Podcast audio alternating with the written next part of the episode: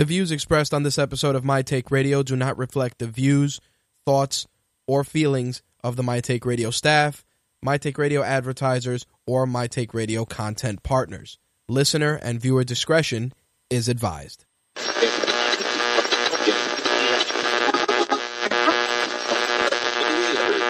This coverage is live and uncensored, so if you have any small children present, you may want to have them leave the room.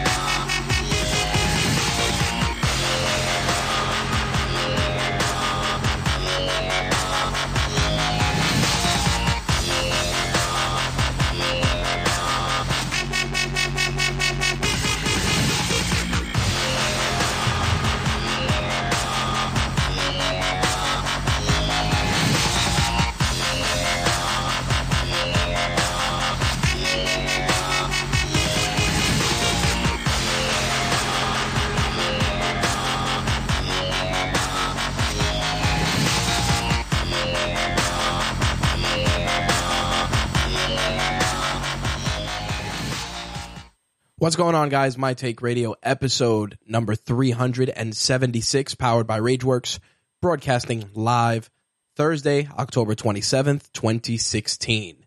I'm your host, Rich, and our call in number to participate in tonight's show is 347 324 3541. Again, that call in number 347 324 3541. If this is your first time tuning into My Take Radio, My Take Radio is a variety show airing Wednesday and Thursday evenings at 11:30 p.m. Eastern, 8:30 p.m. Pacific. On Wednesday nights, we cover MMA and wrestling, and Thursdays we shift gears, talk gaming, entertainment, and a little tech for good measure. As always, this show can be watched, listened to, and participated with by heading over to mtrlive.com, where we have 96k stereo audio feeds simulcast via Mixlr, as well as video being simulcast to YouTube Live, Twitch, StreamUp, Vaughn Live, and Daily Motion. In addition to that, of course, if you are using any of those other services, I unfortunately do not have chat windows for all of those. So again, I direct you back to mtrlive.com and you can participate in the chat there. This episode, as well as any of our past episodes, as always, can be found on rageworks.net. In addition to that, video is available on our YouTube channel, youtube.com forward slash official Rageworks, and audio is available on iTunes, Stitcher, and TuneIn Radio. You can also use our call in number to listen to tonight's show. Just don't hit option one to enter the caller queue, and you can listen that way. But if you want a better quality audio feed, you can download the Mixlr app for Android and iOS devices punch in My Take Radio, and you can listen to the show live in high quality stereo sound as well. All right, with that out of the way, a couple of announcements that we want to get into. Um, for those of you that don't catch our MMA and wrestling show, I made a couple of announcements, which obviously, if you listen to both shows, it's a little repetitive. But uh, for those that listen to one over the other, I am making a couple of announcements regarding schedule changes, MTR, and a few other things. So, first and foremost, schedule changes is the first thing we got to acknowledge.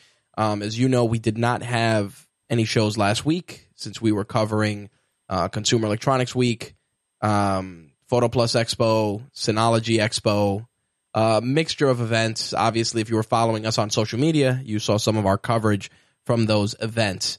Uh, next week is going to be a full week of shows as usual. But the following week, the week of November 7th, there will not be any shows on that Wednesday and Thursday. Uh, we're going to be covering two events, actually, three things we're going to be covering. We're going to be doing NAB. We're also hopefully going to be doing CES Unveiled. And we're supposed to also be attending an event for Lee Technologies and their uh, litany of things that they plan to unveil here in New York City. And on Friday, uh, we will also be at the UFC 205 weigh-ins, and Saturday I celebrate my wedding anniversary. So uh, lots of stuff going on. Thus, no shows the week of November 7th. Excuse me. We will be back the following week, and then we will be off again that week after because of the Thanksgiving holiday. So you got shows at the beginning of the month and the middle of the month, but there will not be any shows, obviously, the week of Thanksgiving due to the holiday. Um, in any case, I did want to also mention uh, some other plans that I addressed during last night's show, which are first and foremost, as many of you know, I you know we've been doing MTR live now, I believe since episode 100 with uh, audio, with live audio, then uh, with video shortly after, and um, after a lot of thinking, I've decided that in 2017 uh, we will not be doing live broadcasts, at least not on a consistent basis. Maybe special shows, uh, special editions, etc. But we will not be doing live broadcasts, and this is for a couple of different reasons, which I'll get into uh, before the year is out. But first and foremost, I just feel that trying to manage a live video broadcast during the hours that we do it is a little bit more uh, time consuming, and it also takes focus away from some of the other stuff. Obviously, running RageWorks and getting additional shows, et cetera, et cetera. And I got to make sure that I'm giving you guys the best content possible across all fronts. And if it's a matter of babysitting a live show, which you guys can still listen to in podcast format anyway, I think it's um, it's it's easy. It's an easy thing to you know, look at and realize that, you know, we got to pivot and continue to evolve. Again, it's not the end of MTR. As I said during last night's show, it's just a matter of shifting focus and being able to do some of our other content on a more consistent basis. MTR will still be done. Uh, it'll just be recorded and released. Um, probably the same release schedule, Wednesdays and Thursdays, um, maybe even Tuesdays, depending on how it goes. Maybe after we uh, SmackDown ends, I'll record the show for MMA and wrestling, and then obviously do gaming and entertainment. Um, Slick is still going to be doing shows with me. We're still going to be doing that stuff. Like I said, it just will not be in a live format. You'll still be able to get all the shows on iTunes, Stitcher, TuneIn Radio. Um, with regards to the video going on YouTube, I'm probably not going to do live video when we record the shows. Maybe save that for special occasions, but you still will be able to find the shows in our on our YouTube channel as well. So, you know, there's uh, a couple of changes. Obviously, they're pretty big, but we will flesh things out more so uh, before the year is out. Uh, in any case, as I said, uh, we got MTR shows this week, no shows next week. Then we're back the following week, and then we'll be off for the Thanksgiving holiday. I believe for December, we're probably going to do shows the first two weeks and then the last two weeks of the year we'll wrap it up. And then obviously maybe we'll do one final show at the beginning of 2017 just to remind you guys that we're shifting to a uh, to a full podcast format. But aside from that the intention is to move away from full-time live broadcasts in January. But again it's not the end. It's uh, the beginning of a, of a different chapter and a new evolution for MTR that's for sure. Uh, in addition to that for those of you that have been following the the slight changes on iTunes, Stitcher, and TuneIn Radio, you guys know that by now uh, the transition is probably complete for the RageWorks network. So you no longer have to look for My Take Radio specifically. You can just look for RageWorks and find the RageWorks network and all the shows. Which, if you've been keeping up with what's been going on, you know that there are new episodes of the Variant Issue with myself and Jimbo Slice um, in addition, the MMA and Wrestling edition of MTR, the Gaming and Entertainment edition, which will go up within the next 24 to 48 hours after we wrap up today's broadcast, and of course, a new TRSS and a brand new episode of Call Me When It's Over. So you got a full slate of shows. There's going to be something for everyone, and that's something that we're definitely going to continue to build upon going forward. All right. With that said, that is the housekeeping for this week.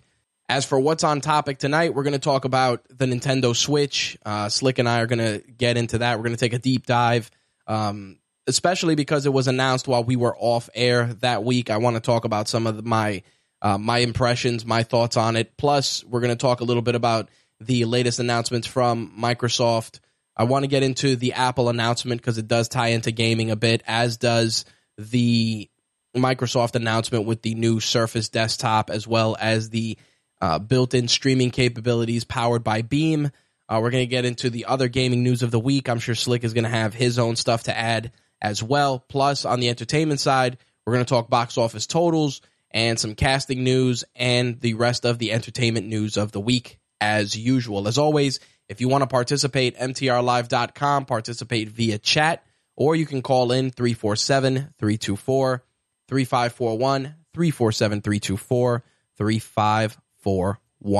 All right, let's get to it and jump into some gaming, shall we?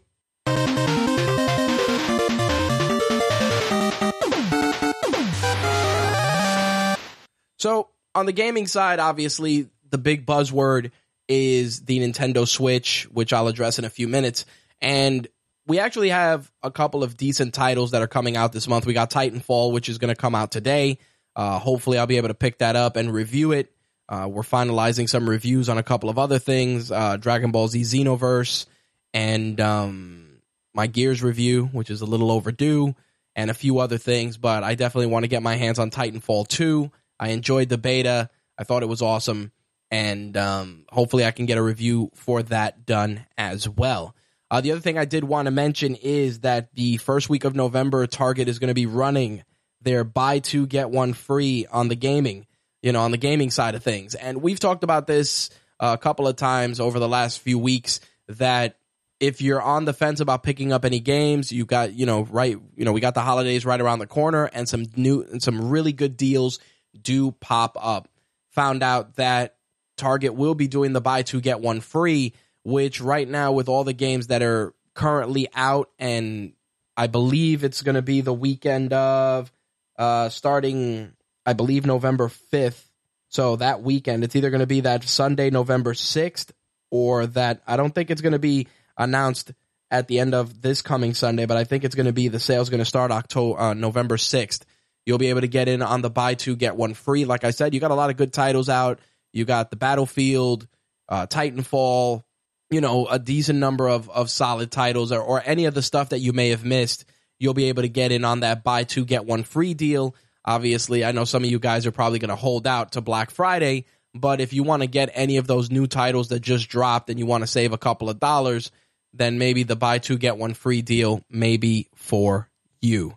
Now, with that said, me personally, I I don't really use the Target buy two get one free anymore, and that's because I started doing the uh, the Best Buy Gamers Club, which I've talked about numerous times. I'm not you know, I'm not paid to say it or any of that shit. So rest assured, it's a genuine fact. It's a genuine opinion. Um, you know, you pay 30 bucks for two years. You save 20% on any game you purchase. Um, plus some other special sales that they give to people that are members of the Gamers Club.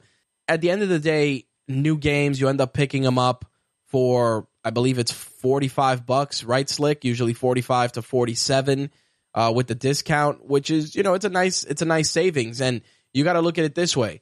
If you're paying, let's say 45 just to keep it, you know, for 90, for less than $100, you're buying two new games and saving some change. Obviously, it doesn't carry over to accessories, but saving money on games, and this applies to all games, not just new ones, any game. Any game you buy with the Best Buy Gamers Club, you will save money on. I'm curious though how that's going to work if there's any crazy deals on Black Friday. I don't remember offhand if I if that savings applied last year. I'm going to ask Slick when I bring him in to see if that is the case, but I do know that when they do any specials like if a game is 29.99 and you know your gamers club discount still applies. So I do feel that the the the service itself is it, you know there's value I, like I said, it's 30 bucks for two years. And the amount of money you save if you buy games on a fairly frequent basis will it'll pay for itself within within your first three or four titles easy. So if you have a local Best Buy in your area, check it out. I know Amazon Prime is doing something similar. If you're a Prime user, I believe you're saving. I want to say 15 to 20 percent, but I but I feel it's only on newly released titles and not with with regards to any existing titles versus the Best Buy Gamers Club where you save money on every game, whether it's the $20 game that got marked down or the $50 game that came out a day ago or the $60 game or the $80 bundle, whatever the case may be, you are saving money. So again, not a bad deal. And um, I'm going to bring Slick on board. We're going to get into that. We're going to talk Nintendo Switch, and we're going to break down the gaming news of the week. So let's get to it. Mr. Slick, what's up? What's up, man? What's going on, buddy? How are you?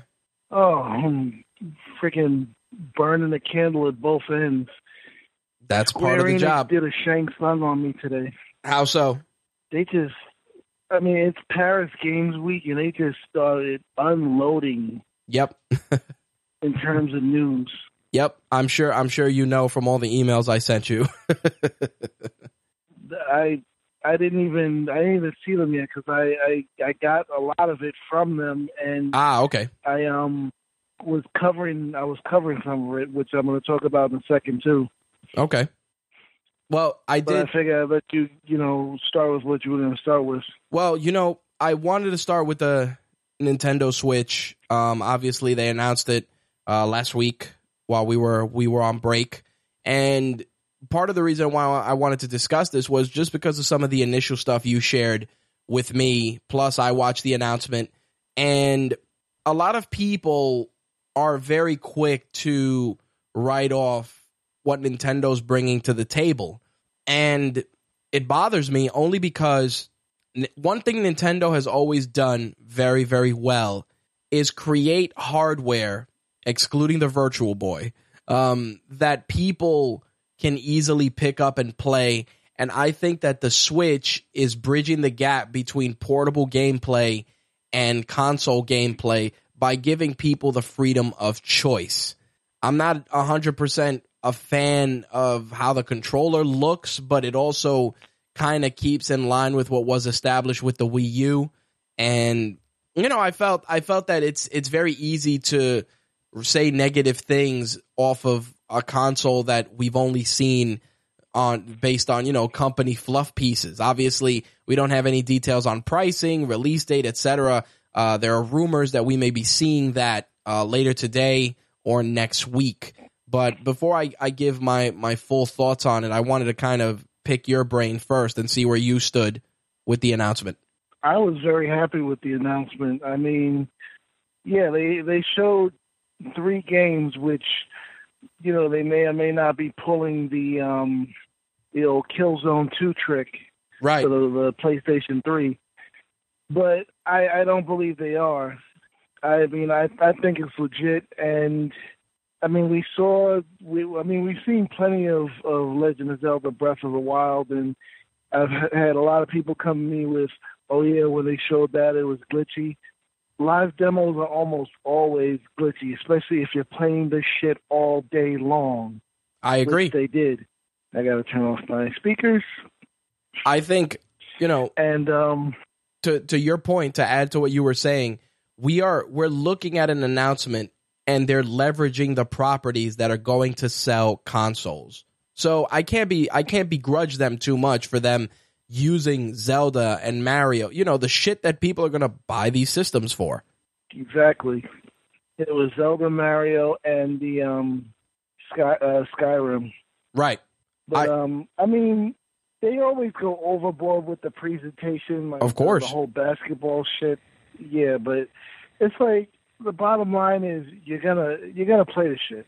Well, I mean, the list of publishers, developers, and companies that are involved is substantially of a high is, is of a higher quality. I'll be honest than what the Wii U had. I mean, we got we're seeing you know companies like Activision in there, Bandai Namco, Capcom, Bethesda, EA, uh, you know all the usual Konami, Platinum Games, Sega, Square Enix, of course, Take Two, Telltale, THQ Nordic, uh, Ubisoft, Warner Brothers. So you know, a lot of the big companies are are putting I mean, support. I'm sorry to cut you right here, but did you see Ubisoft?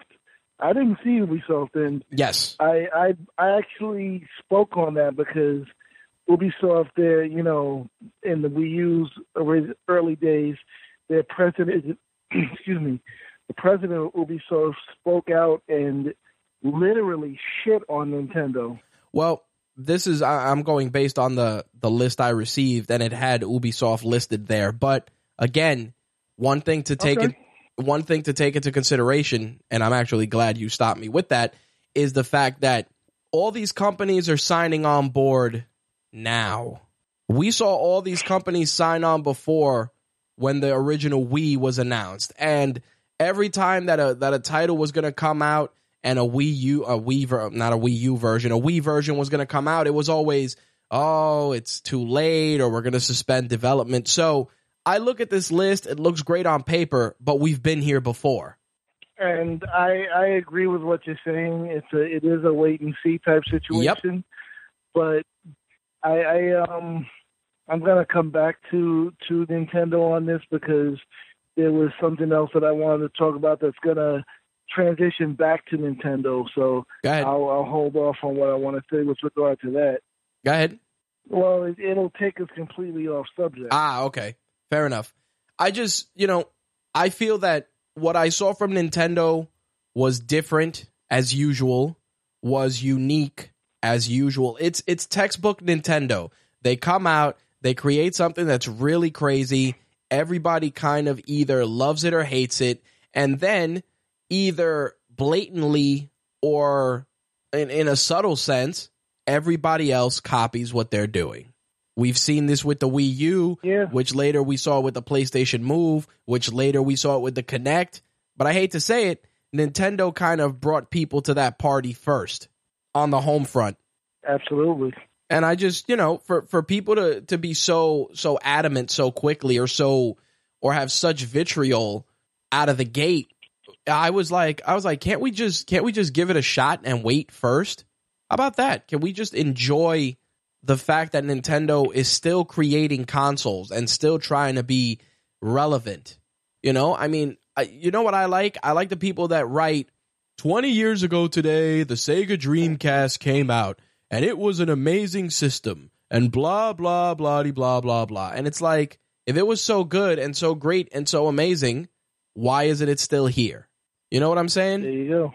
that's that's what always that's what that's what gets me with a lot of this. Like I understand when consoles end their life cycle, you know, Nintendo, PlayStation, PS2, uh, et cetera, et cetera. But when a company withdraws from the space because they just they just couldn't keep up or they didn't have the support of the general public, yes, you're gonna have your diehards. I still have my Dreamcast and I still fucking play it. But at the end of the day, my my money wasn't enough, you know, and neither was the money of the people that have those consoles to this day. And this is the thing that gets me. We always talk about speaking with our wallets. And I think we made it pretty fucking clear, the bulk of us, that nobody gave a shit about Sega. Am I right? I I mean, essentially yes. I mean, I was I, I was with Nintendo in that battle the whole way. Right. I um even though I showed some love for Sonic, I was always a Nintendo fan. I always bought the Nintendo console. Right. You know, back then you didn't have money to buy more than one console. Of course. No, I, I get that, and and you you know I don't want people to feel that I'm throwing I'm throwing them under the bus or it's misplaced. I'm just saying that if you're of a certain camp, in this case, obviously Nintendo, then you're going to support Nintendo products. But the people that supported Sega, clearly there weren't enough of us, is what I'm saying. So for those same people that were rooting for Sega and hoping that Sega would succeed and shit on Nintendo, it's like Nintendo's fighting an uphill battle now and we're writing them off the same way. And that's what trips me out because think about it. When Nintendo was at the top of the food chain, Nintendo was fighting off Sega, you know, uh, TurboGrafx. You know what I mean? Like it was fighting off these other companies that were trying to jump into a space that Nintendo owned with an you know that that had a uh, an iron fist on it. You know, they they pretty much ruled that that that empire with an iron fist. And then obviously Sony crept in, Sega crept in, and Nintendo was still fighting them off, but we reached a point where, you know, PlayStation just ran away with the with the with the ball. And at the end of the, at the end of that, it was it was essentially uh you know the creation of a of a new king in this case with Sony at the top of the food chain. And yeah, you know everybody's like, "Oh, the Sega Saturn is going to come out and and it's going to take it to Sony." And again, where where it where where did the Saturn end up And this on is Saturn. Exactly. You know, it's one of those things where it's in a time capsule somewhere that we launched into space. And it's it's disheartening because we've come so far and the companies that have brought us to the dance, we we write them off. And you you've heard me on numerous episodes say it. I want Nintendo to succeed. I want them to do well because it's still one of the last vestiges of our childhood that is fighting for relevance. Still, I mean, don't get me wrong. They're gonna they're gonna make money hand over fist with the 3DS, which, as a matter of fact, they are going to be putting out an Amazon exclusive one, allegedly, according to Game Informer. That's going to be a lime green version that's going to come loaded with Super Mario World. So, once again, Super Mario World. How old is that game? But we can still sell you a bundle with that game for 200 bucks and someone will buy it. True. You know? I just, you know, I was I was just disheartened with with the gaming with the gaming public seeing that so quickly. It's like you guys were the same guys that were probably that, that were probably complaining or or go on Reddit and go, "Yo, man, Dreamcast was a dope system, yo." Really? It was? Where were you? Like if you owned one, great, but if you didn't, you were part of the problem. That's all I'm there saying. You go. I, when when Dreamcast came out, I was supporting what was it? Either Nintendo 64 or GameCube. Right. Well, that was the, that was that transition, and that's what it was too. You know, Nintendo they they they played their position and they stuck to what brought to what made them successful. You know, when everybody was going to CDs, they were still going to cartridges, et cetera, et cetera, et cetera. And sure, you know, make whatever case you want, but at the end of the day, people will always talk about Mario and Sonic and Donkey Kong a lot quicker than they'll talk about Master Chief. Absolutely. That's all And I'm I saying. think that's that's going to be a thing for the foreseeable future, well into the future. Right. And I and I only say this because we we don't get that anymore. We don't get I don't I don't I don't I'm not saying that Xbox or or or or or PlayStation need a cute and cuddly mascot or you know platformer platforming titles uh you know in the same vein as Mario and Sonic to be relevant or powerful. But at the end of the day, it was those little things that helped Nintendo and even Sega stick out. I mean, when when Mario had a cartoon, Sonic had a cartoon, etc., etc., etc. You know? Yeah, man.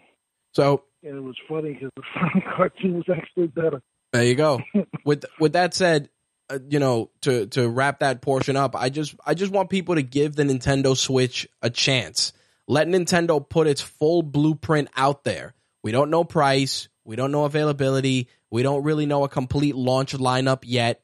We, you know, these are all factors that we got to wait for. They could come out and say the Nintendo Switch is going to be 199 and it's going to come out, you know, November 28th or December 1st. And that'll be that. And then at that point, we'll make our own choices. Hey, we're going to launch with, you know, 24 titles, three, you know, uh, 20, uh, 12 of them that'll be AAA titles, and then the rest will be third party. We we don't have anything. We have a, a, a- cool video and some demo footage. That's it.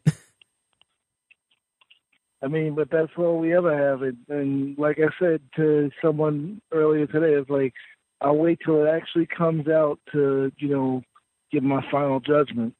or at minimum, be able to play it at a kiosk, or or go to a go to You an know what I'm event saying? and get your hands on it. Nintendo, go to to the Nintendo store or something. and Right. Check it out. There you go. So with that said, you you had mentioned you had something you wanted to add to that, so I want to pitch it to you. Well, like I said earlier, Square Enix went hard today. Right. I wake up and I'm seeing because you know because of the time difference, the Paris Games Week, they um they released a brand new trailer titled Omen for Final Fantasy 15, which was insane. Right. Uh, then they they had a game, a couple of gameplay demos, which unfortunately crashed. I'm sure sure somebody's committing seppuku right now.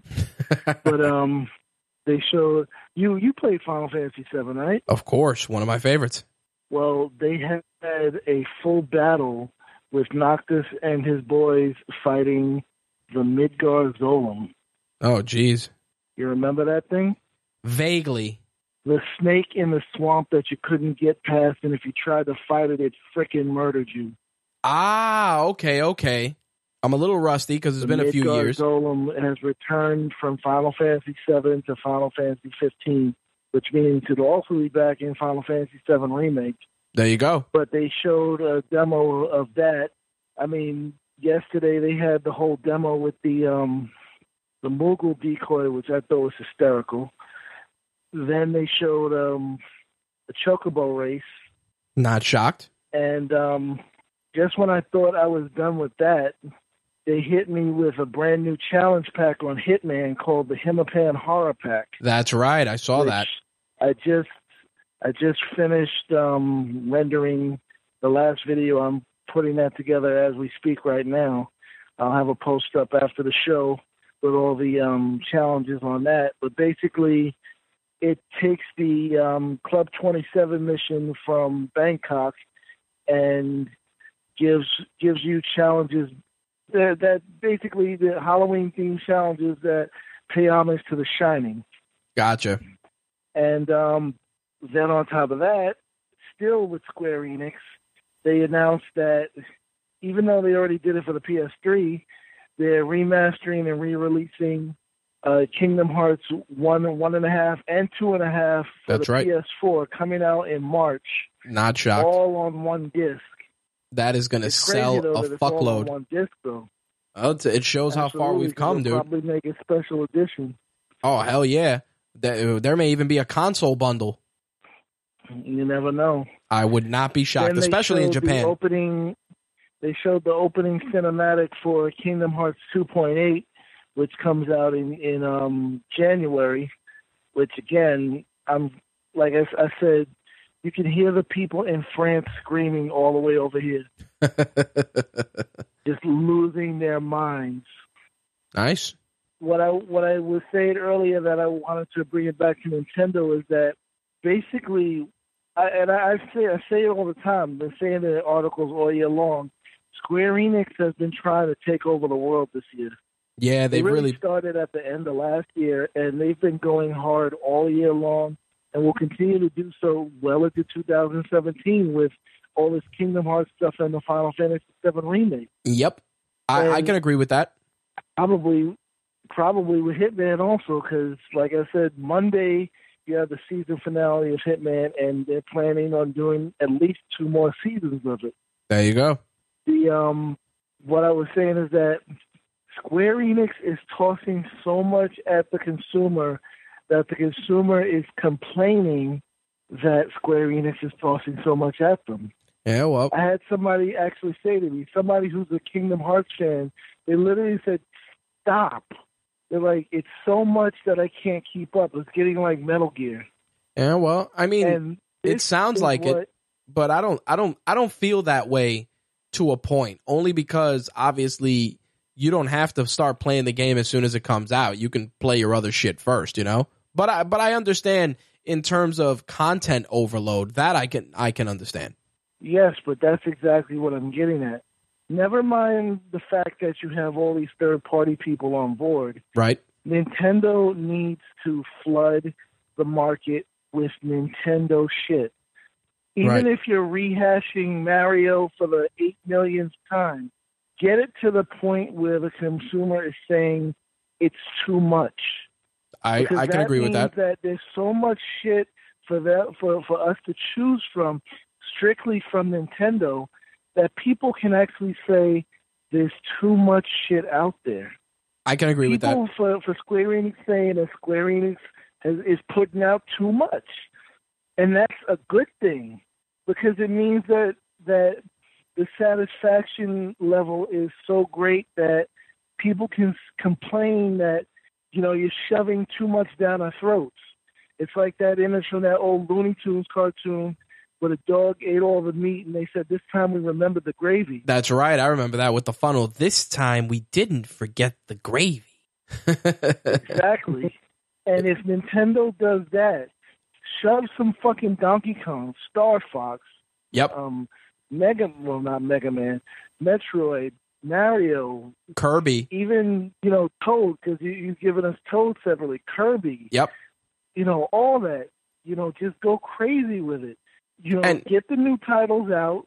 When you don't have a fresh idea for a new title, do what the fuck Square Enix is doing. That's it. Do a, a freaking, do a freaking Mario sixty four point five. It's it's remastered in HD. Yep. That's something that they've never really done. Yep, Mario 64 would sell, you know, a remastered Super Mario RPG. Um there's there's there's a, I don't a know if they can do that though, because that that was that was done by Rare. right, there's always uh you know, money. money, the best superpower, but it's true. Not only that, but obviously the Pokemon franchise which um you know, I I'm mentioning because they put out a trailer showing the the final evolution for the starter Pokemon, but also Pokemon Sun and Moon are already being viewed as having the most historic pre-order metrics of any game. Um, according to what they said, uh, they announced Nintendo said although it didn't disclose the numbers, they referred to the pre-order figures as a historic milestone. and I believe it because one, you know, it, it's a twofold thing. You say Pokemon, it's like it's like what do you? I remember in an old Eddie Murphy show, he said Teddy Pendergrass would perform, bitches would throw the panties at him. But it's like Nintendo says Pokemon, it's like that. They throw money at them. I mean, the game the game has But it's it's also it's also Pokemon Go. I mean, as much as as much as I can complain about it, Pokemon Go is is revitalizing interest in Right. Pokemon, that's correct. which you know is not is not terribly difficult to do because it already was humongous. Right. Well, they also, uh, you know, there there was smart strategy with Sun and Moon because obviously, you know, leveraging Pokemon Go, letting people play the uh, the eShop demo, which according to Nintendo's statement had seen record downloads. Um, the demo had 3.5 million downloads within the first week in the store, which is more than any Nintendo 3DS eShop demo before it Wow. on top of that, you got to remember they they they are obviously putting out all this stuff, and the game drops November eighteenth. So think about it; they've positioned themselves in a very good in a very good place because obviously you're not going to be able to grab the two games during the whole, like I said, the whole Target buy two get one free, which is good because you want to get that genuine full value purchase. In addition, by positioning the release on the 18th, you can leverage the the shopping crowds the following week for Black Friday. And I'm I'm kind of shocked. I mean, I think I saw one thing, but I'm kind of shocked that there is no, at least yet, no DS bundle. But Yet. um, exactly, that could pop up tomorrow too. That is correct. I think I think that the fact that the game that the demo had 3.5 million downloads and that Nintendo without disclosing any figures is saying that the game already has reached a historic milestone. It it raises a question of obviously how far is Nintendo going to go with the 3DS as a handheld because think about it now you have this brand new system in the Switch that is going to be both portable and home based. Now, that's one thing a lot of people didn't really dig too deep into, it, which is how portable are we talking? You know, are we talking Wii U Yeah, the portable to the couch? Going to be a big thing. Of course, but I'm sure it is. But it's like, are we talking Wii U portable to the couch, or are we talking throw it in your bag and play it on the train? They're they're claiming, at least from you know from the video, that it's throw it in your bag and Right. play it on a train because they had a kid playing on a plane. Right. But but again, you know, we're we're we're going back to what we said before. We're talking about video, you know, doctored up video that's put out there. I'm talking about real world execution because if Nintendo was smart, they would go and they would leverage this console the same way Amazon leverages their Fire tablets, meaning that Nintendo would be able to obviously offer all their their gaming content, but also offer uh, Nintendo, you know, first party stuff like you know Pokemon cartoon uh, reruns, uh, old old Nintendo shows. You know what I'm saying? Like they would leverage that and create a content marketplace that goes beyond just the gaming. And in doing that, they create a system that is not only versatile, but is also capable of meeting the demands of additional content consumption. Well, I mean, those, I mean they they started with the Wii U. Like there's there's some functionality there that goes Right. beyond gaming. So we'll see what they do with the NX, and we'll see how connective it is when it when it's not in the dock.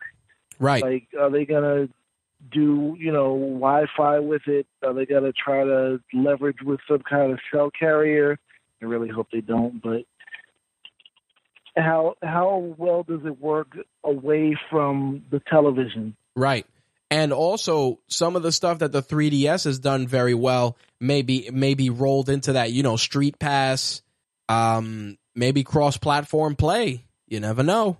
I could see that True, but um, with the with the smaller titles, obviously not considering, with the bigger type stuff. Games, yeah, I was gonna say considering the type of games that they they're saying that they want to put on the console, I don't see it doing a whole lot of cross-platform with the, the 3DS. Right, but I you know what I I view it as kind of what Sony did with the PlayStation Plus when you were able to have PlayStation Plus and play the titles on your PSP or on your console. I think if they the were difference I see there, and I'm not saying that it can't work. right, It's one of the things that I've said that they definitely need to implement is some kind of trophy system. right, But um, I don't see DS titles translating over to the NX. I, I, I just don't. I mean, I know the screen is big enough to simulate two screens, but I just don't see that working. Like they didn't do it with the Wii U. I don't see them doing it with the NX. They, I, I think they're going to try to keep the two separate. separate in Okay. All right. Well, I'm gonna I'm gonna hold you to it, and we'll uh we'll definitely watch that over the coming weeks. Uh, I did want to mention the um the announcements for free uh titles for November on both uh Xbox Live and PlayStation Plus. Uh, for Xbox, you're gonna get if you're on Xbox One, you get Super Dungeon Brothers, which I actually I think sent you some stuff about that. Also murdered soul suspect which you'll be able to get starting november 16th to december 15th now if you're on the 360 which some of you may not be at this point uh, you're getting monkey island special edition which is going to be available from november 1st to the 15th and you're getting far cry 3 blood dragon which i can finally play uh, november 16th through the 30th that's one of those games that everybody talked about. I kind of lost sight of it and now it's coming out for free. On the PlayStation Plus side, they're doing Everybody's Gone to Rapture on the PS4, The Deadly Tower of Monsters on the PS4, Dirt 3 on the PS3, Costume Quest on the PS3, Letter Quest Remastered on the PlayStation Vita, and also Pumped BMX Plus on the PlayStation Vita as well. I highly recommend people download the Deadly Tower of Monsters.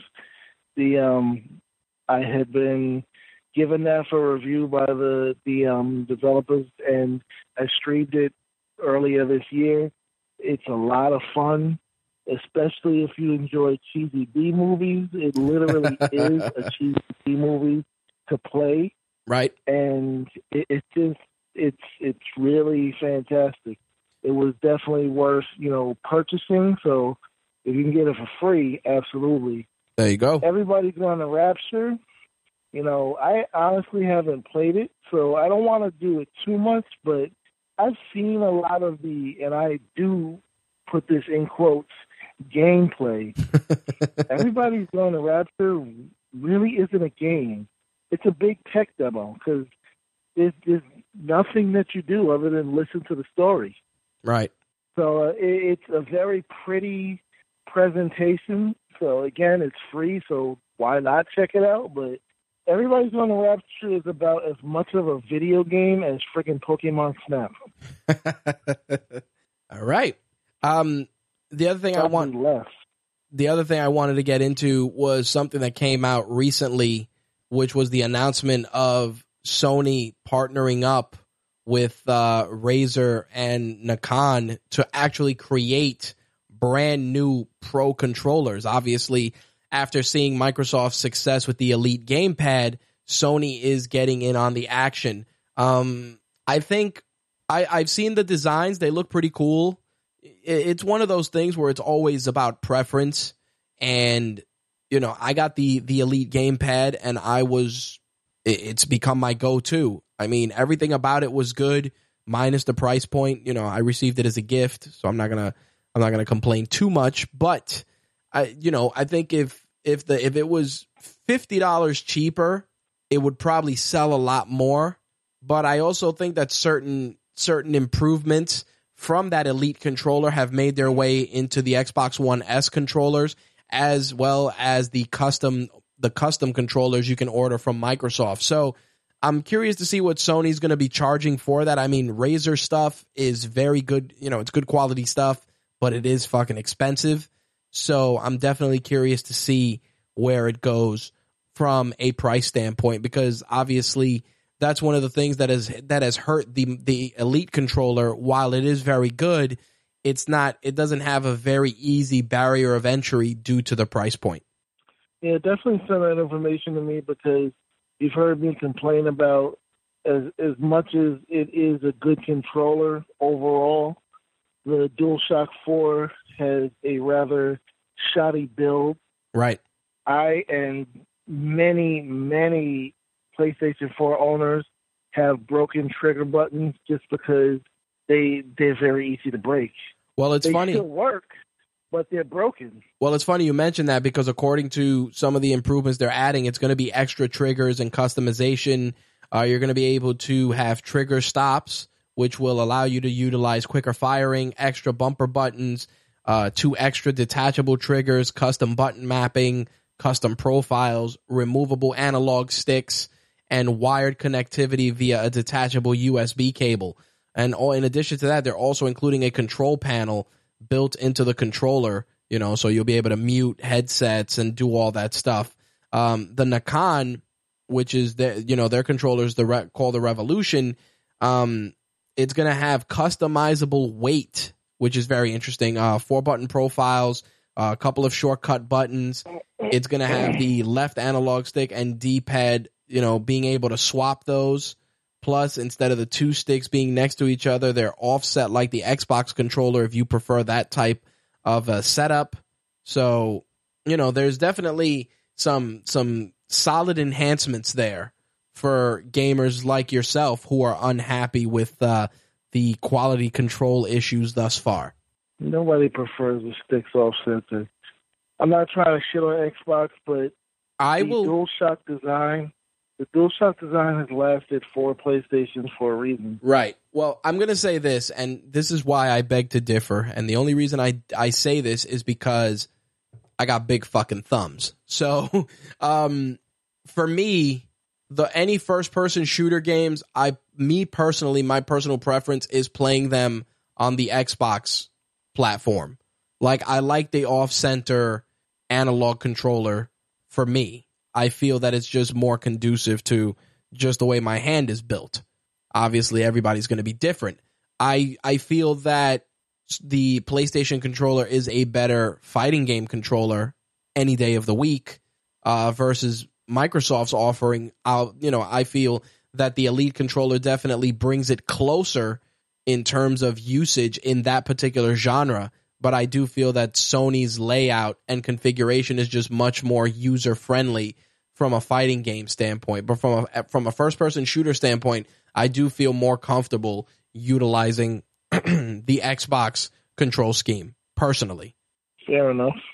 Like I just feel that the analog sticks being so close on the PlayStation con- controller for me, it just it just doesn't feel natural. Again, for me personally, as a matter of preference. Okay. But in any case, once I get additional well, info, I, mean, I will send it your way. But uh, what you what you want to add? I'm saying as far as first person, the most excuse me, you'll see me play is when a good adventure game comes out, like right. the shooters. Right. For me. Right, and that's that's what I'm saying. So it, you know, the usage scenarios are going to vary. I will say though, and this leads me into the, the other piece I wanted to talk about. You know, Microsoft did their big announcement here in New York, which um, trying to get into was like trying to get into Fort Knox. But um, a couple of things came out of that, which were obviously very telling of the direction Microsoft is going in. Uh, they created a Surface desktop uh, PC, which looked incredibly beautiful from what I from what I saw and from some of the people that I spoke to that went to the event. Um, they obviously boosted the juice on their Surface laptops, which um, their Surface books, which looked tremendous. But the other thing which was interesting was they, you know, Danny and I were talking about this a while back about about Beam's integration. Beam was the uh, the Xbox or the Microsoft in-house streaming service that they acquired. Um, many people were curious as to why they weren't harnessing that power lately, and obviously that's one of the things that was mentioned at this announcement. You know, they're going to allow in-game streaming with uh, this new Beam platform, and it's also going to be applicable to the desktop. So there's going to be I got a decent amount of notes for it. I'm actually going to put a piece together just to break it down. And I think that Microsoft is, you know, positioning themselves in a very unique in a very unique place. Obviously, they're trying to bridge the gap between console and gaming. They're trying to make it one-stop shop in terms of execution and gameplay and functionality. So you'll be able to play a game on your laptop and continue that game on your console and stream it from your computer. Like they're they're definitely trying to create a lot of synergy between their products and I was I was impressed with what I saw. Obviously, the them trying to compete with Apple is always front and center. And Apple during their announcements today announced new MacBooks, which some people appreciated, some people didn't.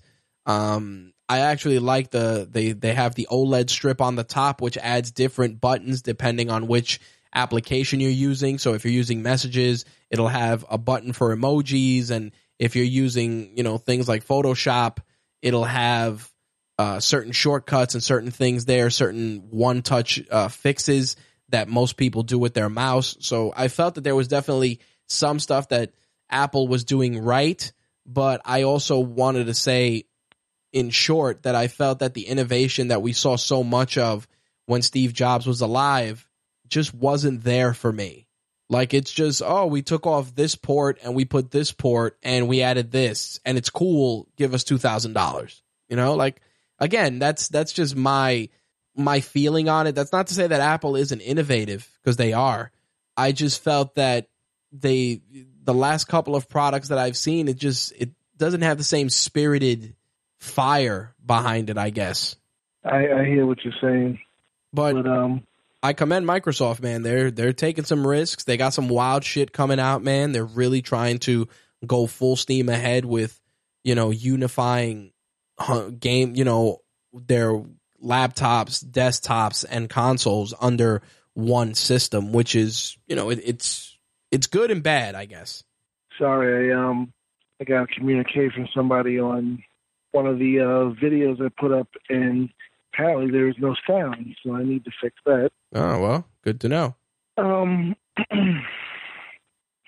but I, you know, I, as far as the computers, the the uh, especially the portables, I, I don't stay as much up on that because, like you said, give us two thousand dollars is like, um, I, I'll give you something else. How right. about that? But um, for the people that want it, you know, definitely go for it. And it, I, I said what you were saying about the lack of innovation that that Apple has suffered since Steve Jobs passed, and it, you know, I I pretty much called it the, the moment he did pass, and it, it is rearing its ugly head.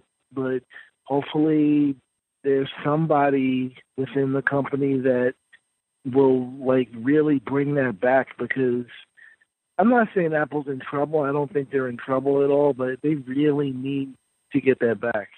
Yeah, I think you know with the launch of the iPhone seven, which I I'll be honest, after the Note four, after my Note five fiasco, and then the Note seven situation, I I said to myself, maybe maybe it's time to go back to Apple, and I almost did. The only thing that stopped me was the fact that and this this is what shows how successful Apple is is that the phones were sold out. Otherwise, I would be saying that I went oh. back to Apple because obviously, you know, you and I, we we've had our trials and tribulations with Samsung. We know what the deal is, but um, you know, it's one of those things where I I bought the, I took the replacement Galaxy S7 Edge, and I felt not that I was forced to take that replacement, but I was just backed into a corner where I kind of just had to pull the trigger. I mean, you were you were put in a similar situation recently where you had to replace your Note 7 and the device that you kind of wanted, you couldn't even get your hands on either. Exactly. So, well, it, it wasn't that I, I couldn't get my hands on it. It's not out. Right. Or, or Google released the Pixel and they released the the standard, you know, just the Pixel. Right. And then they released the Pixel XL, but only in 32 gigabyte, you know, capacity. Right. The 128 gigabyte one back hasn't order come out yet. and back ordered. Make no, no, it hasn't come. It hasn't come out at all yet. Oh, there was no back order because I heard that the reserves pretty much put that device on back order with the with pretty much the direction being that they'll be able to just fulfill the reserves when it comes out, but it'll be on back order once they're gone. Right. The reserve orders are all from the pre-order from before it came out. Ah, Like, okay. I went to Verizon stores the day that the the phone launched, and they said we did not. We only have the Pixel XL in 32 gigabyte. Right. Which I was like, why would you even make that?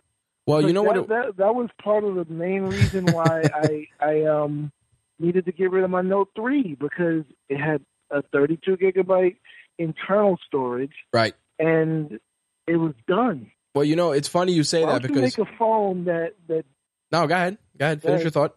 I was like, why would you make a phone in 2016 that doesn't allow external storage and has only 32 gigabytes of space You know what's funny, and and that and that's the thing. Everybody complained about that when Apple kept selling 16 gig phones for that precise reason. Obviously, third now people share that same issue with 32 gigs, and now you know 64 is kind of becoming the sweet spot. So you're either getting 32. uh, In in this case, it was 32 and 128. No 64, but you know everybody felt that 32 was a sweet spot at the time because there were so many 16 gig device, you know, 16 gig uh, capable devices out there. Obviously, you know, numerous iPhones were released in 16 gigs for the longest, and you know, it took it took a few years to move away from that. I I understand your challenges. I, I definitely do.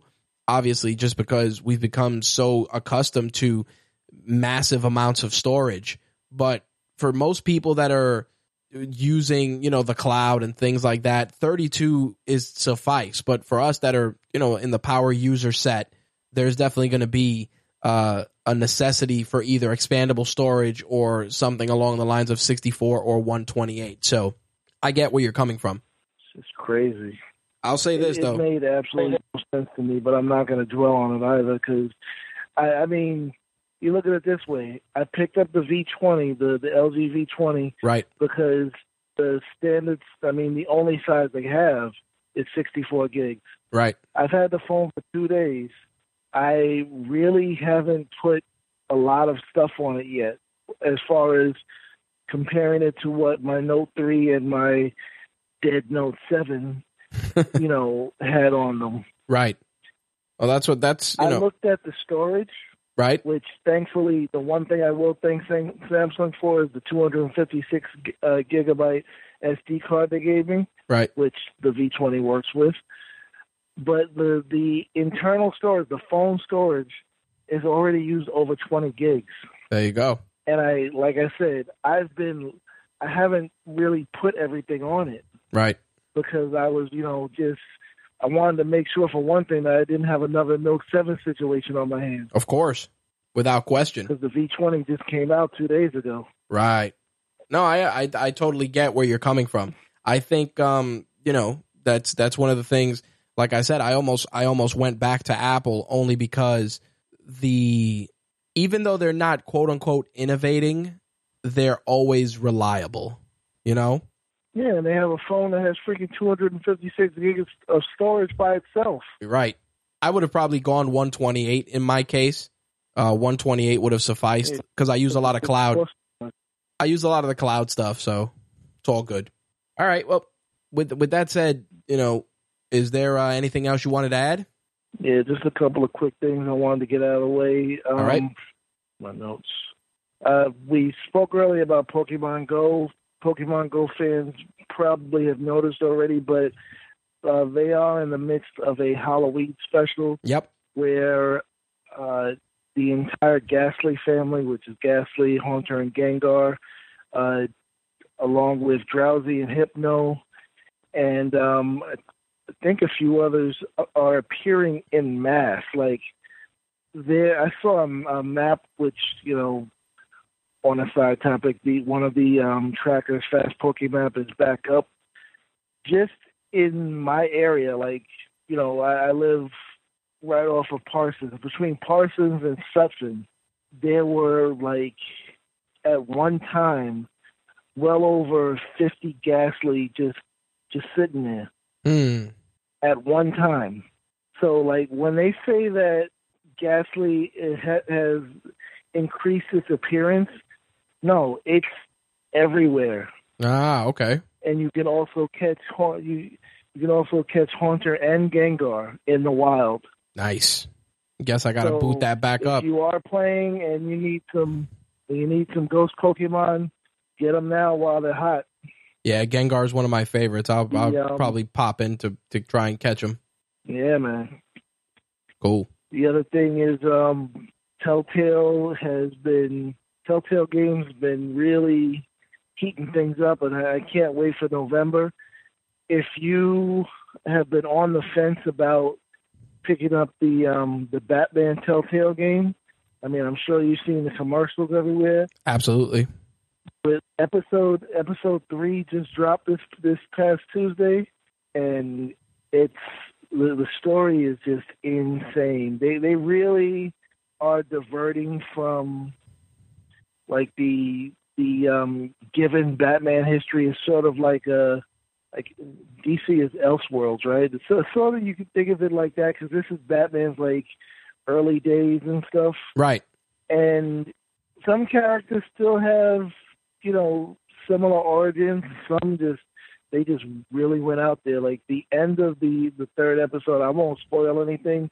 If you haven't seen it you can check it out on my channel or play it for yourself. But you need to see it because it was just wow Nice. That's a good way to describe it. like it, it really was it was really a out of left left field surprise for the ending and the last two episodes are going to be explosive for sure that and we have we're just a couple of weeks out from the um season three premiere of the walking dead for the um the telltale series which for me personally i i much prefer it to the tv show Nice. All right. Very cool. That's it. Anything else? Uh, no, I'm good for this week. There you go. All right. With that said, um, that'll that'll put the old the old cap on the gaming stuff for this week. As a reminder, if you're looking to pick up some games, remember what I mentioned at the start of the segment. Target is going to be doing their buy two get one free. I believe it is the weekend of November sixth. If I get additional details, we will share it on our Facebook group on for the Ragework, obviously the Rageworks Facebook group or on our Facebook fan page, and I'm sure Slick will also uh, make sure that you guys know about it as well. All right, homie. I appreciate the assist this week as always. Much appreciated. All right, I'll talk to you later. You got it, brother. Peace. Peace. That was our very own Slick. His uh his contributions always were welcome. He always has a, a finger on the pulse of certain things that kind of slip through the cracks during show prep, but um definitely some good stuff there. Uh get your hands on that Batman game, Slick, you know, or check out the streams on Slick's YouTube channel. Uh it's it's a solid it's a home run by Telltale, uh much like their Walking Dead series. All right. As I said, that's going to conclude the gaming segment for this week. Let's switch gears, jump into some entertainment news, shall we?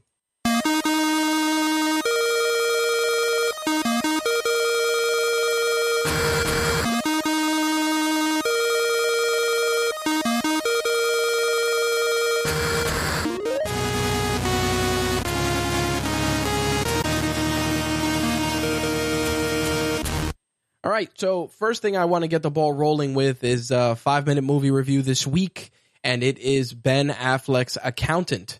Um, I got to see that movie during the break while we were off air. Have, still have a review that's going to be on RageWorks.net. I believe it should have been up earlier today, but obviously I'm a little behind on certain things. But I did get to check out The Accountant, starring Ben Affleck and uh, Anna Kendrick. Uh, Jon Bernthal was also in the film. Uh, very good. Really, really impressed with what with the uh, with the subject matter. Um, ben Affleck plays obviously an accountant. Uh, without giving too much away, I'll say that this accountant has a uh, high functioning form of autism, and the film follows, uh, you know, him being an accountant and also being more than an accountant. Obviously, uh, proficient in various firearms and uh, various weaponry and and hand to hand combat. So he is more than meets the eye. Um, the film was very well done. I know a couple of people felt that the the story was a little disjointed, and I disagree. I felt that the the the way that we learned about the the character's origins and how he came to be in the situation he was in by the time we got into the second and third act of the film were they were good. And as someone who you know has a family member with autism I felt that the, that the representation was very very spot on in a lot of instances. I you know I was particularly impressed with the way that they they mesh that together his you know a lot of his socially awkward cues and exchanges are pretty pretty commonplace. I mean i i see a lot of that stuff currently in my day to day so i was really impressed. I felt that the film not only re- did a, a good representation of that but it was it was good. It was a very tightly woven story with a fair amount of good layering. I wasn't totally sold with Anna Kendrick as the, I, I guess the damsel in distress slash love interest, but I felt that her inter her interactions with the character Ben Affleck was portraying were were really good. I'm just not a big fan of Anna Kendrick as an actress, and I felt that that movie was the tone was a lot was very serious for for a for an actress like her. I felt that she's more uh she she does better in comedies, in my opinion. I just felt that she seemed a little out of place, but I will say that her her chemistry with Ben Affleck was really good. I like I said, I enjoyed the film. If you get a chance, check it out. Also, look for the written review on RageWorks.net for further details. Um, of course, we got Doctor Strange around the corner, and that's going to be a day one trip to the theater. And of course, we will definitely definitely, definitely be reviewing that. While we are on the subject of box office talk, of course, the box office totals from this past weekend, um, the number one slot belonged to Madea. I mean, those Madea movies are mindless, but they make a shitload of money. $27.6 million to take the number one slot. Jack Reacher Never Go Back came in at number two. I like the original film. I've heard mixed reactions to the second to the second film. Uh, people felt that it was a little too uh, too mindless for a character that you know who has such deep roots in you know a series of, of various novels. You know, I'm not I'm not going to side on with either camp since I haven't seen it, but I saw the first film and I thought it was surprisingly well done. Uh, Ouija Origin of Evil came in, in the number three slot, earning $14.4 million. The Accountant was still in the number four slot, uh, earned an additional $14 million, bringing its total to 47.9. The Girl on a Train was number five. Miss Peregrine's Home for Peculiar Children was number six. Keeping Up with the Joneses came in at number seven, and that movie was just, it had dud written all over it, and I thought it would fare a lot better than it did, but clearly not. Kevin Hart, What Now was number eight.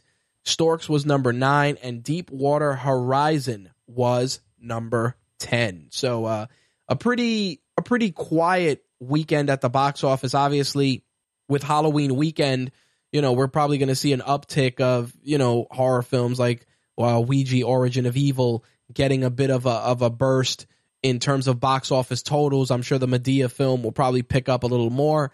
Curious to see if there's um I believe there was something else dropping Friday that was another horror film uh, just in time for Halloween. Don't know offhand. Slick, can you do me a solid and check to see what films are coming out this Friday? I feel there was at least one or two horror films that were going to be joining um, Ouija Origin of Evil in theaters. Just curious. Uh, in any case, you know, pretty quiet. I think uh, it's the calm before the storm before Doctor Strange comes in and just obliterates the box office next week. But we'll see what happens. The next bit of news is a little surprising, and it actually involves Willy Wonka of all characters. Verizon, uh, Verizon, Variety is reporting that um, Warner Brothers has acquired the rights for the Willy Wonka character from Roald Dahl's estate and is developing a prequel for Charlie and the Chocolate Factory. As many of you know, Charlie and the Chocolate Factory originally came out in 1971 with the amazing Gene Wilder uh, playing Willy Wonka. Later on, um, Tim Burton did his version with Johnny Depp. Uh, not sure how I feel about any sort of a prequel. Willy Wonka and the Chocolate Factory is, you know, it's a, it's an iconic film. While I'm sure many of us are curious about the origins of Willy Wonka and why he was the way he was, I don't think it's enough for people to run out there and and you know drop box office dollars to see a, a prequel. And I also feel it's a little too late in the game for that, in my humble opinion. We got some Star Wars news this week. Uh, as many of you know, which obviously we didn't get to talk about last week, uh, Donald Glover will be playing young Lando Calrissian in the upcoming solo uh, Star Wars spinoff. The, the well, the it sounds so fucking wrong when you say it. The Han Solo solo film. In any case, Donald Glover will be playing Lando Calrissian. Um, Alden Ehrenreich, which I talked about before, is going to be playing young Han Solo. I am. I feel that the casting is very good. Donald Glover is a an extremely talented actor. I've caught a couple of episodes of Atlanta.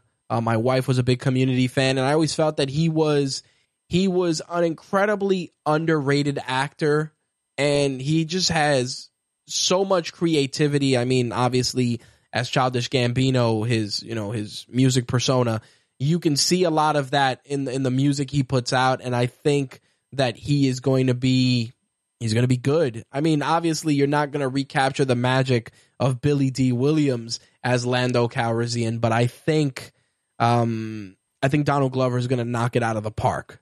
That's that's for damn sure.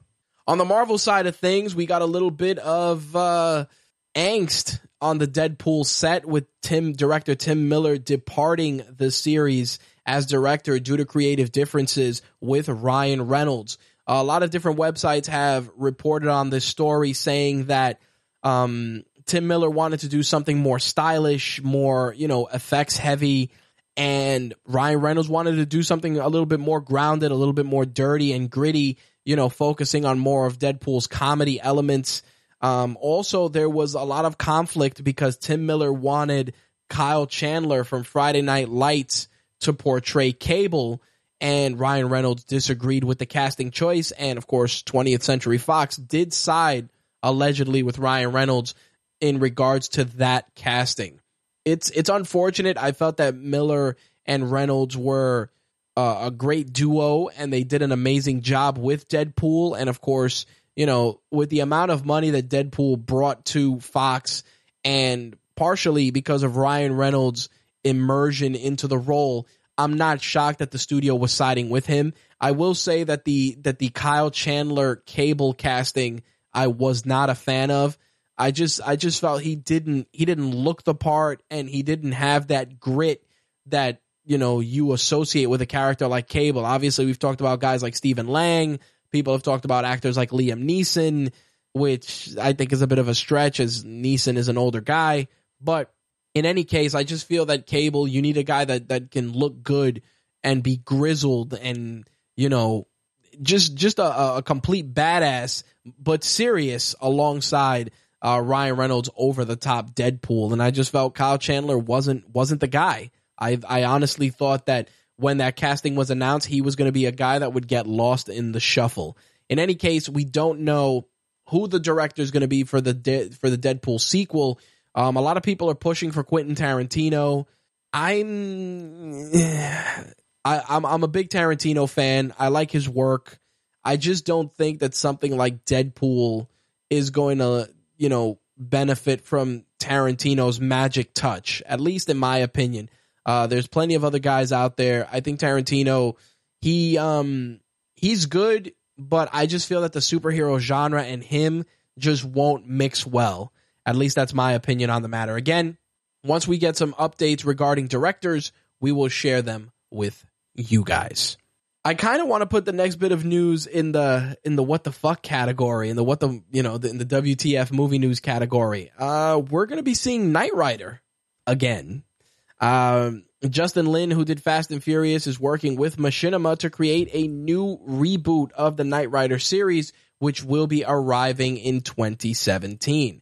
As many of you know, we've had a couple of different versions of Knight Rider. We had the original, which ran from 82, I believe, to 86.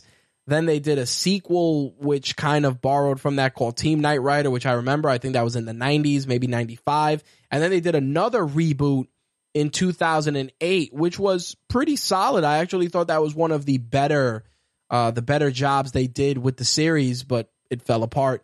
Uh, in any case, it looks like we're going to try once again with K.I.T.T. and Michael Knight, either you know, a brand new character or using the existing Michael Knight character name and just have a different actor, obviously not David Hasselhoff in the role. Again, Knight Rider comes to Machinima in 2017.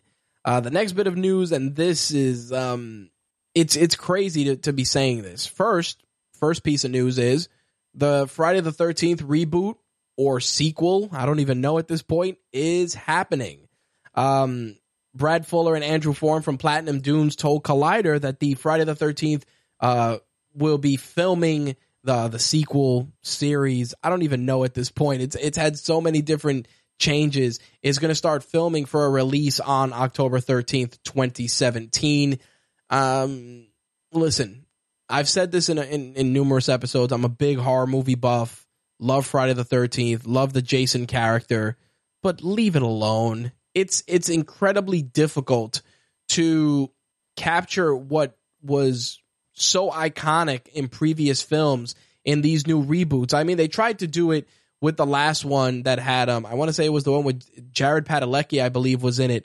And that was the reboot that they tried to do right around the same time when they tried to reboot Nightmare on Elm Street with um the guy from Watchmen playing Freddy Krueger, which again, both films they were okay. They just didn't have that that campiness and magic that made those two franchises iconic in my opinion. I just felt it was lost. I mean, the same thing happened when there was discussion of rebooting Hellraiser and then the sequels that followed with other actors playing Pinhead and not Doug Bradley. You lost a lot of what made that character unique and special and what made the films as successful as they were not 100% on board with another Friday the 13th, but like I've said before, these are films that are done with small budgets. Even if they make, you know, they break even or do a little better, and then you factor in home video releases, it's it's easy to to opt, you know, to to crank out films like this. So we'll see what happens.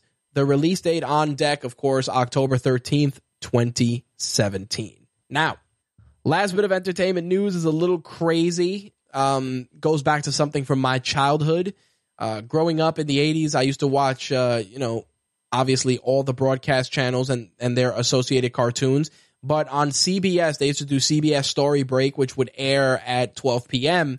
But at 11 a.m., usually 10 or 11 a.m., they would air Muppet Babies, which um, obviously had all of Jim Henson's iconic characters as children uh, being taken care of by Nanny who we never saw. We just saw her striped stockings and that was it.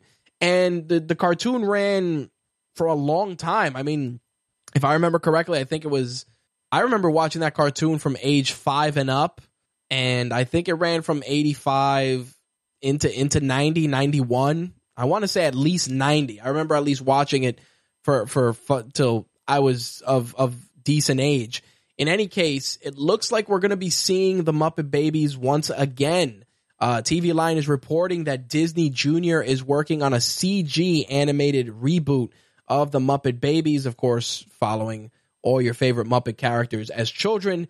Uh, the new series, similar to the original series, obviously is going to aim at grabbing the four to seven year old demographic. And each episode is going to have two 11 minute stories in which the babies obviously use their imaginations to get themselves out of different situations. I, you know, watching that cartoon growing up, there was so many crazy things because they did a lot of, you know, movie parodies. One of my favorites was the Star Wars movie parody that they did. I thought that was really cool as a kid. Uh, Indiana Jones with Kermit the Frog as Indy.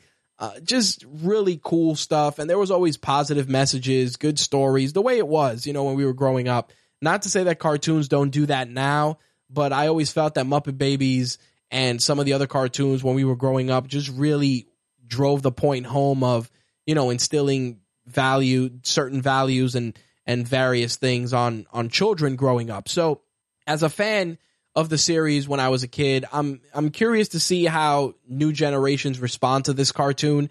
Um, you know, it's going to be in CG and I'm curious, like I said, I'm curious to see obviously how they're going to present it, how the characters are going to look, and hell, if we're going to even see Nanny uh, as the the you know the parental figure in this instance. I know that they're also going to be doing a Ducktales reboot, which I believe is going to be on Netflix.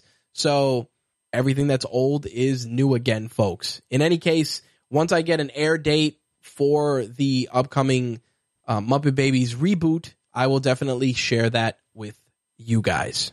In any case, that last bit of entertainment news wraps up the entertainment segment for this week's episode of My Take Radio, as well as the show itself. So, I've given you guys my take on gaming, entertainment, and even a little tech. As always, I'd love to hear yours on all of these topics that we've discussed.